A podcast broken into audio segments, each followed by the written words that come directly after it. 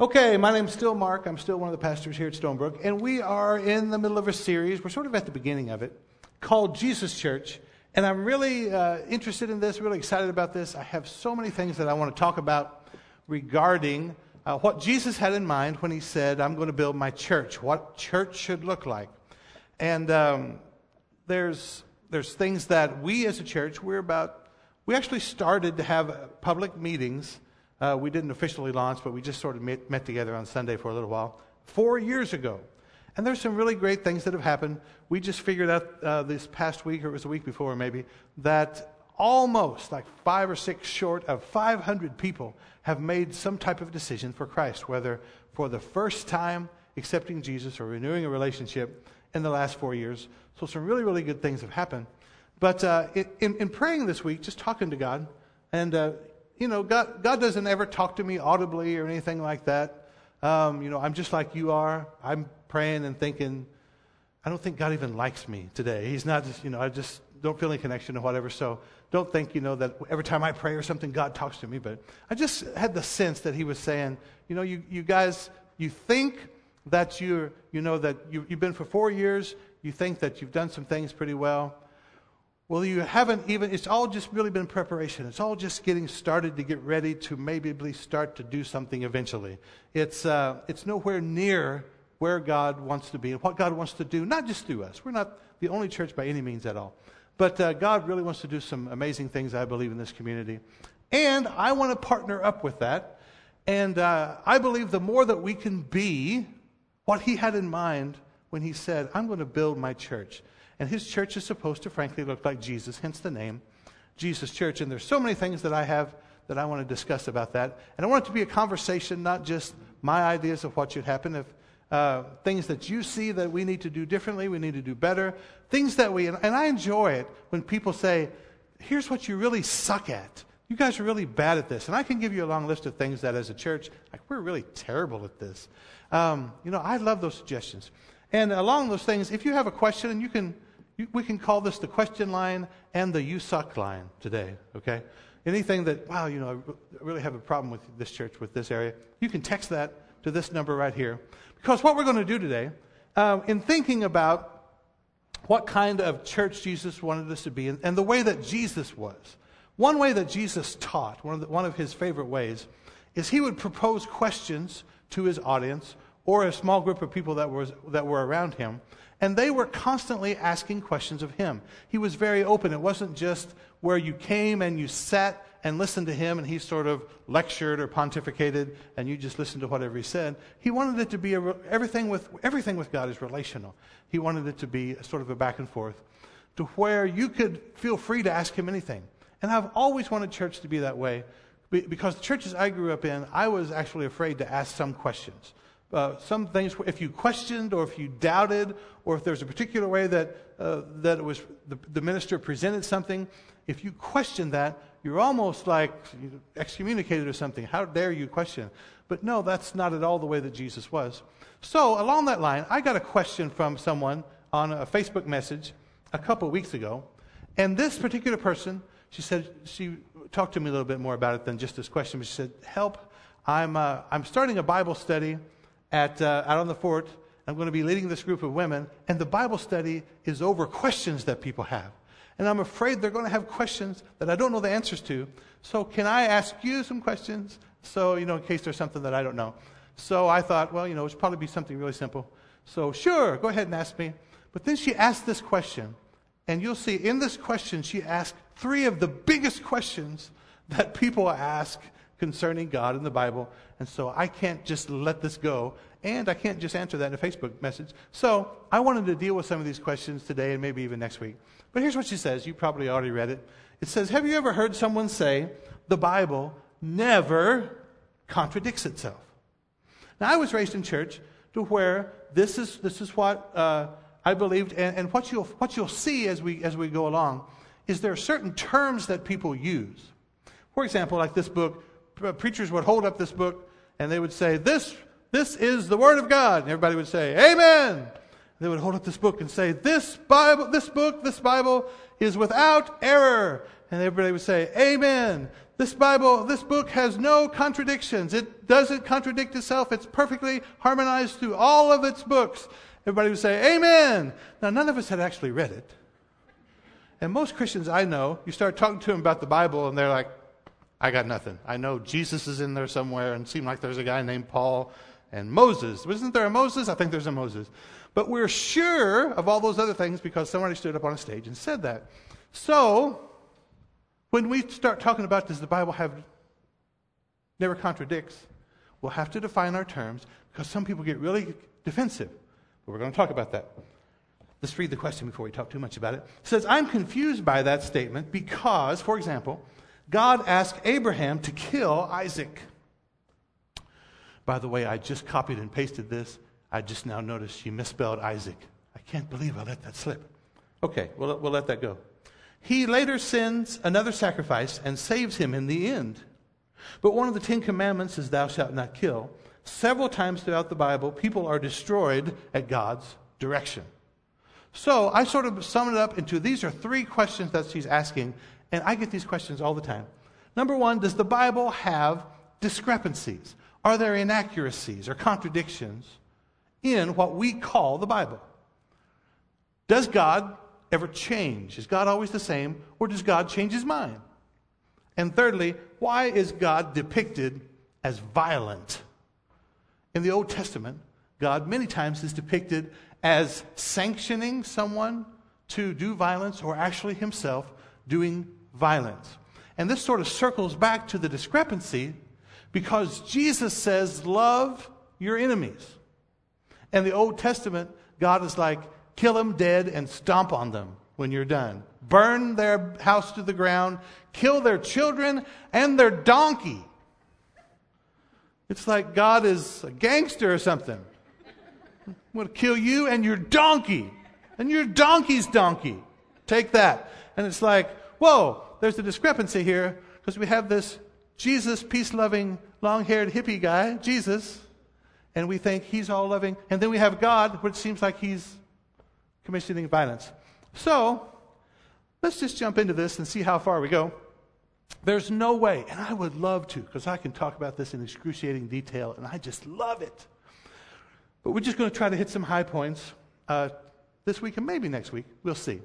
So, uh, uh let, let me present this to you as we go. When most people think of various issues in their life, a lot of people think in a black and white or an either or manner. They think it's, it's got to be one or the other. But actually, so many things with God and with life that we just don't realize are both and. And that confuses some people. Oh, my phone, I'm getting a Facebook message as we speak. Oh, it's from the person that wrote the, the, uh, the question. She's, she was here in the first service. I don't see if she's here. She's not here. I should message her back right now. But she's saying, Thank you for dealing with my question in the first service. I'm going to say, You're welcome. You misspelled Isaac. That's probably not a good thing.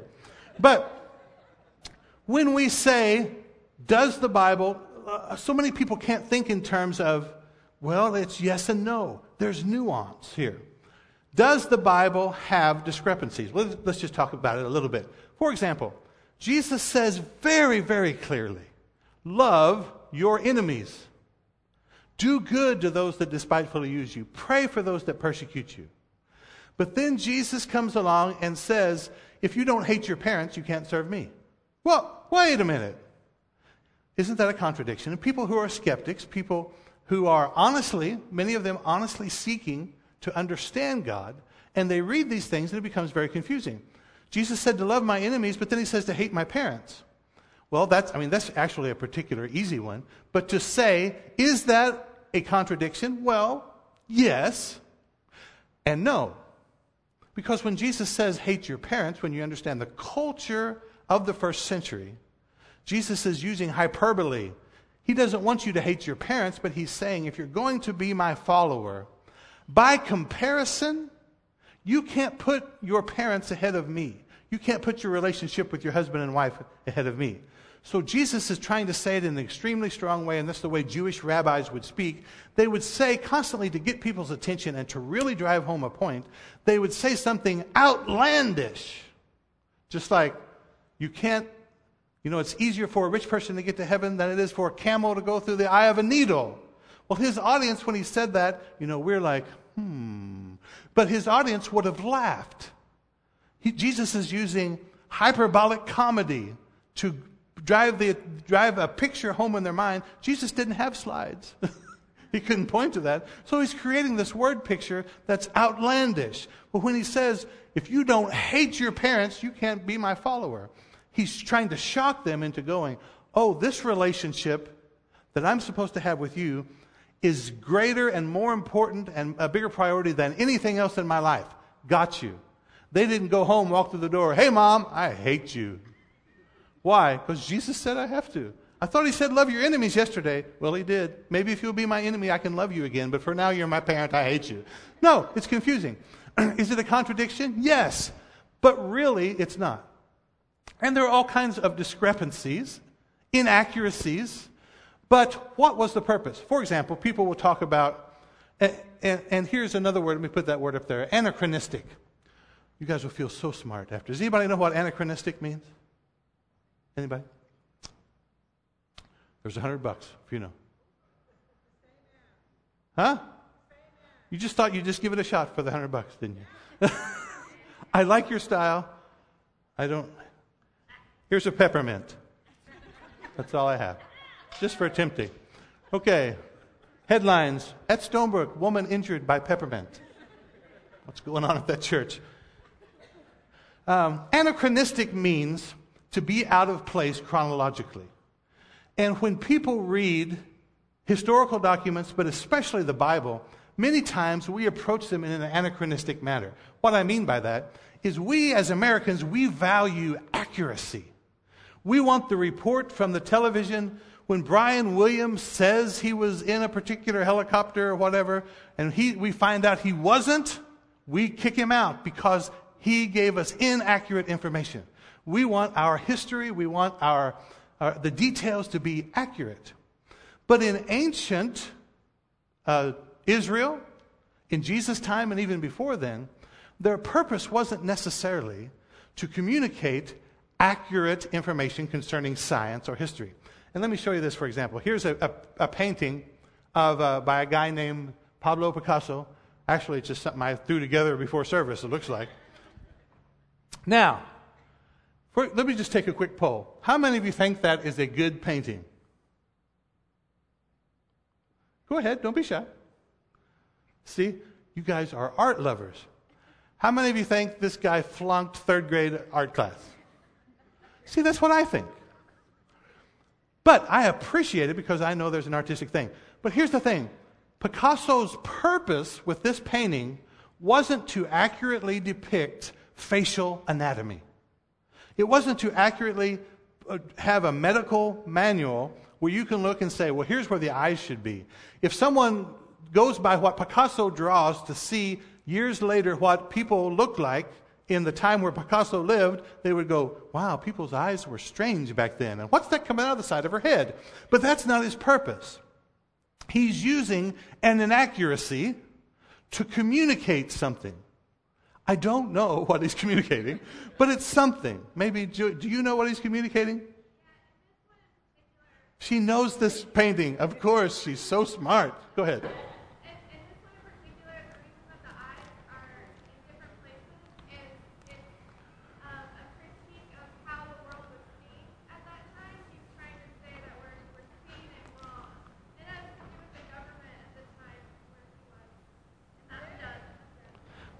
That just needs an applause right there.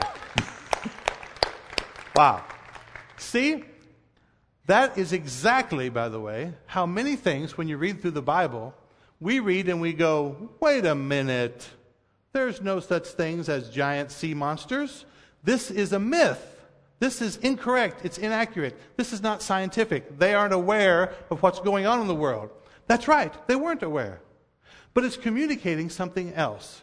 Is it inaccurate? Yes, viewed anachronistically from our viewpoint. But does it still have a purpose that there's truth? Absolutely. So, um, in fact, let me, let me just use that one. Um, go to the scripture there in, in Job. I'm sort of jumping around this morning. This will be another one of those ADD messages.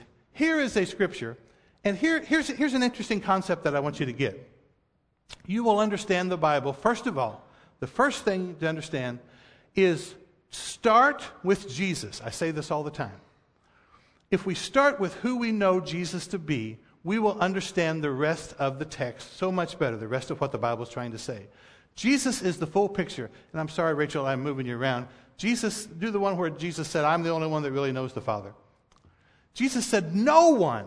Say that, say that with me. I want us to get this. Say no one. Who does no one mean? It's no one. Here we have the Son of the living God, a guy that predicted his own death and resurrection and actually pulled it off. I always go with whatever he says, by the way. He says, No one truly knows the Father except the Son. That would include Moses, that would include Isaiah, that would include Jeremiah. As we read through the Old Testament, we have to read all of those things through the lens of who Jesus is. Everything that Jesus said, everything that Jesus did, beautifully and perfectly shows us who the Father is. Jesus says, if you want to know the Father, you look at me. So, and the way I sort of communicate that is, uh, you know, recently the new Star Wars movie. Have you seen, how many of you have not seen the new Star Wars movie yet? You haven't seen it? Jar Jar Binks actually becomes a Sith Lord and is killed at the end by Princess Leia. Then they all take uh, poison Kool Aid and die, and there's no next movie. So don't even bother to go see it. No, that's not the way it is at all. I didn't want to spoil it too bad. But, for example, if you've watched the old Star Wars movies, first of all, if you just take one sliver of the, of the series, for example, if all you've ever seen concerning the Star Wars franchise was a little clip of Jar Jar Binks, let's all just pause and, and ask God why Jar Jar Binks was ever allowed to be in the Star Wars movies to begin with. But if all you'd ever seen was Jar Jar Binks in the Star Wars movie, do you understand what's going on with the story by looking at Jar Jar Binks? No, you don't. You have to see the whole thing to get what the point is. Same thing with the Bible. That's why it's so good. Number one, start with Jesus. But here's the thing. Like when the movie came out in 77, 78, something like that, and you have Luke Skywalker and Princess Leia, and you, you have that awkward moment, I think, in Empire Strikes Back where they kiss, and you're thinking, oh, this is going to be, they're going to eventually get together. And then you go back and you watch the prequels, and you're like, oh my gosh, they're brother and sister. Well, if you watch the prequels before knowing what had come before with Luke and Leia, the prequels don't make near as much sense. But when you start with Luke and Leia and you go back, you're like, oh, now that makes sense. Very, very similar thing with the Bible. Start with Jesus, because Jesus said that everything that was written in the Old Testament is really pointing to me. You can only understand it if you know me first. So, I have no idea where I was going with that. Oh, go back to Job. In Job chapter 41, As you read through the Bible and you say, well, because here's, here's Job, this is God talking to Job. He says, Can you catch Leviathan? Have you ever heard the term Leviathan? Leviathan is like this ancient sea monster. I do think it was also a heavy metal band sometime in the 80s. But uh, Leviathan was this, this creature. He says, God says, Can you catch Leviathan with a hook and put a noose around its jaw? And then there's another scripture, look in uh, Isaiah. Isaiah says, In that day the Lord will take his terrible swift sword and punish Leviathan, the swiftly moving serpent, the coiling, writhing serpent. He will kill the dragon of the sea. Well, people read this that are skeptics, and they're like, wait a minute, this is a myth. There's no such thing as a sea monster. Other places, this dragon is depicted as breathing fire and you read that and you're like, come on, there's not a fire breathing dragon. So skeptics over here say, see, what you have in the Bible is simply myth and legends that people came up with to try to explain what was happening in their world. Because there's no such thing as a fire breathing dragon. But then people come over here that are Christians and they're trying to make it work and they're saying, no, I think Leviathan was actually a dinosaur. And somehow, you know, the earth, they, they say, was only created 6,000 years ago. So there was this big dinosaur with scales, and that's what Leviathan is. And the people over here that don't believe in God and that are trying to see if this, this Bible they're reading is true, they look at them and they go, Are you serious? That's all you have? It's a dinosaur? You've got to be kidding me. They're both wrong. So when someone says, Is the Bible myth? Parts of it. What God is doing here. And when you look beyond it, it's just like, I love it that Julia knew what that painting was. When you look at the Picasso painting at face value, you're like, the guy doesn't know nose, ears, or heads or anything. But there's something beautiful behind it that he's trying to communicate. The same thing, and this is what God does. He's always done it from the start of creation. It's what is best, perfectly, and most beautifully pictured in Christ, where Christ stoops. He comes from his perfect place in heaven, and he comes to live with us. And instead of punishing those that are his enemies, he climbs up on a cross and dies for them. He takes on their wrongs, he takes on their culture. He lives among them, he feels what they feel. He starts where they are. God constantly does it. In ancient times, people believed that the earth was surrounded by these cosmic waters. And in these cosmic waters, there were all kinds of creatures that were evil, that were trying to cause bad things to happen on the earth. One of those creatures was called Leviathan. Leviathan is a mythical creature. God stoops to their level. He doesn't come in and says, Hey, you all are stupid. There's no such thing as Leviathan, cosmic waters. What's the matter with you people? That's how preachers do. They come and say, Here's the standard. Here's what you have to do. Jump up and come to here. God has always said, Okay, where are you right now? Let me stoop to where you are. Let me look you in the eye. Okay, you think that there's a mythical creature surrounding the earth in these cosmic waters that is causing you harm.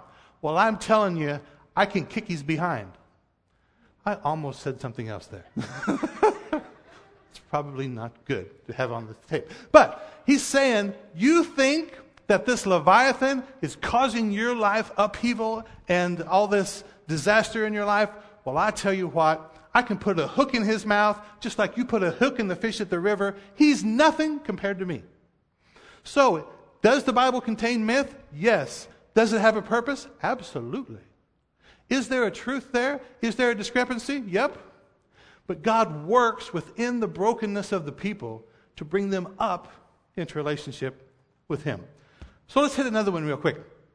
What was the second question? Oh, does God change His mind? There's a scripture in, there it is. Wow, that was good, Rachel. You read my mind. In Malachi, God says this I am the Lord, I do not change. So when people will say, well, God always is exactly the same, He never changes. And to that I say, yes, you're exactly right. But then when you say, does God ever change? I'm going to say, yes, He does. And when you look at certain scriptures, once again, you can see there's a discrepancy, there's a contradiction. But you have to look past the facade of the painting to what is the purpose. Um, let's look there. Let's go to 1 Samuel. That's the next one. When God started first dealing with the Jewish people, the people of Israel, they were a slave nation in the land of Egypt. Through a bunch of supernatural, amazingly wonderful signs and wonders, he brought them out of that. And so these people don't know him. You have to understand as you begin to read uh, Exodus, Leviticus, Numbers, Deuteronomy, all these stories in the Old Testament, parting of the Red Sea, all those things. He's dealing with people that have no idea who he is. They're just glad to be out of slavery. And so God plainly tells them that he wants their nation to be different than all the other nations around them. He wants to be their leader and he wants them to depend only on him. He doesn't want them to have a king. Now, in the book of Deuteronomy, because God knows human nature, God plainly says, I know that when you get into the promised land, when we're, where we're going, you're eventually going to want a king. I don't want you to have a king. That's God's will. That's God's purpose. That's God's standard, his best. He says, but I know you're going to want to have a king. He says, So tell your king there's three things I don't want him to do. I don't want him to um, get all kinds of money for himself, collect a lot of money for himself. I don't want him to have a bunch of wives. and I don't want him to go back to Egypt after horses. Interestingly, we call the wisest man on earth Solomon, we call him so smart. Solomon did the exact three things that God said for a king not to do. He went to Egypt, got all kinds of horses, had all kinds of women, and had all kinds of money. That's another sermon altogether. But God says, I don't want you to have a king. After hundreds and hundreds of years of Israel not having a king, they start complaining to a guy named Samuel, who's sort of the overseer of all of them. He's a prophet. And they say, We want a king. Finally, all the elders, here verse 4, met at Ramah to discuss this matter with Samuel. Look, they told him, you're now old. Your sons are not like you. Samuel was a terrible parent, by the way. His sons were like, oh my gosh, it's, it's like, I don't know what they need to be. What, what's the show? I can't even think of the show. I'll move on. Look, your sons are not like you. Give us a king to judge us like all the other nations have. Samuel was displeased with their request and he went to the Lord for guidance. Now, notice what God says. God has said over and over, I don't want them to have a king. He says, Do everything they say to you, the Lord replied. For they are rejecting me, not you. They don't want me to be their king any longer. Ever since I brought them from Egypt, they have continually abandoned me and followed other gods, and now they are giving you the same treatment. Do as they ask, but solemnly, solemnly warn them about the way a king will reign over them. So Samuel passed on, the, passed on the Lord's warning to the people who were asking him for a king. He goes through this big, long process of all the bad things that are going to happen if you have a king. And he tells them, God doesn't want you to have a king. But the people refused to listen to Samuel's warning. Even so, we still want a king, they said. We want to be like the other nations around us. Our king will judge us and lead us into battle. So Samuel repeated to the Lord what the people had said. And the Lord said, Do as they say, and give them a king. So did God change? Yes and no. Did God want them to have a king? Is that what his character was, that he wanted to rule over them and not have a natural man? Yes, he did not want them to have a king.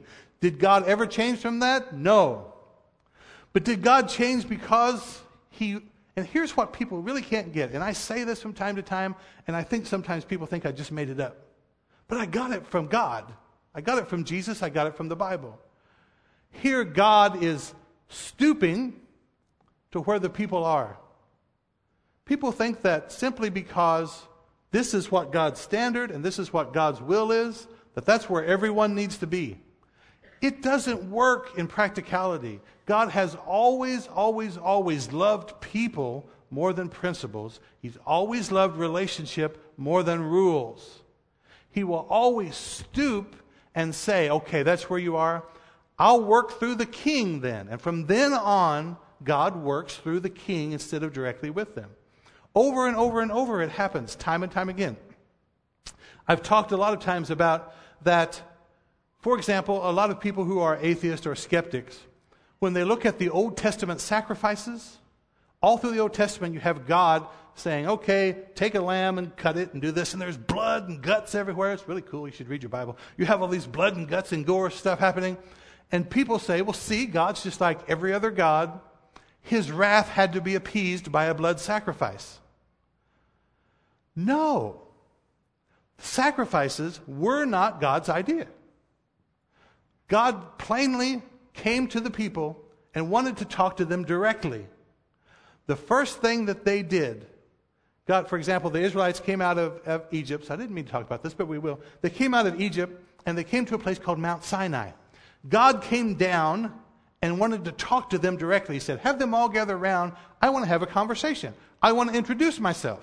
It's God coming down and saying, Hey, my name's Mark. I'm one of the pastors here at Stonebrook. And he's introducing himself to the people. And the people stopped their ears and told Moses, Tell him to stop talking to us. We can't take this. It freaked them out. It's actually in the original Hebrew. It says it freaked them out. No, it doesn't. But when you read it, you can tell these people are like, Whoa, God, you're a little too much. Back up. And they said, Moses, we can't handle that. You go talk to him. One of the very next things that happened, God began to talk to Moses because these are people that have been in Egypt. They've seen what they do. God says, okay, when you do your sacrifices, They already had a culture and an understanding that the only way to get to God was by sacrificing something to Him. They couldn't understand a God that just wanted to come and sit down and have a cup of coffee and talk. They couldn't understand that. They couldn't fathom it. All they knew was, oh, you get to God, you got to make a sacrifice. So God says, okay, let's start with the sacrifice. But here's how I want you to do it.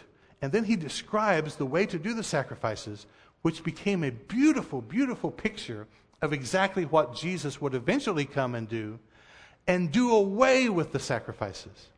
He used the sacrifices to get him to quit doing sacrifices. He says as much when, when Isaiah and Jeremiah start to talk about talk to Israel, the Jewish people. God says, "I don't want your stinking sacrifices. Stop with the sacrifices already. I don't care about that." To when I used to read that and I was like, "Excuse me, God, these were your idea. Why don't you like them?" Because it wasn't his idea. He stooped to where they were as a culture and worked within what they what they were doing. Did he change? No. But it appears that he changes in order to meet with their culture. Um, I have like one minute and 30 seconds left. I don't want to go a different direction. Does anybody have a quick question or has a question been sent in?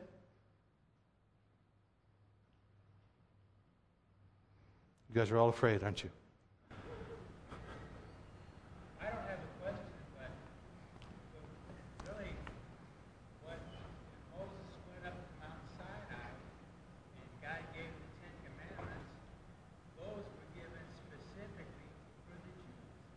Yeah? They were never really even given to the Gentiles. And then religion and government adopted all the Ten Commandments for religion and government to make it all. Now, I don't know, you're not supposed to kill anybody. I mean, you're not supposed to kill your brother, that's not a good Yeah? Uh,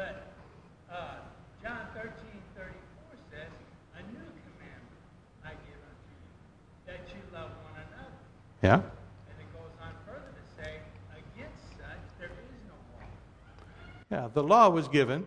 What he's talking about is, and that becomes confusing when we talk about contradictions and discrepancies. Because you have all these things in the Old Testament where it was like, boy, God has all these rules and laws and requirements that I'm supposed to do. But God is dealing with people who don't understand a love relationship. And what, so what he has to do in order to keep them close. And I say this all the time. And this is actually how we, this, I'm going to circle back around to Jesus Church. This is actually how we design church.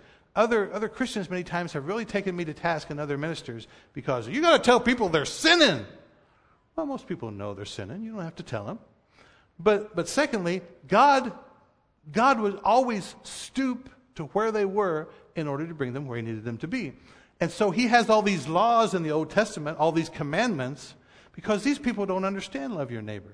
They haven't received the Holy Spirit to live inside of them. They don't have a direct relationship with God. They're not being empowered by God Himself through that relationship that Jesus provided.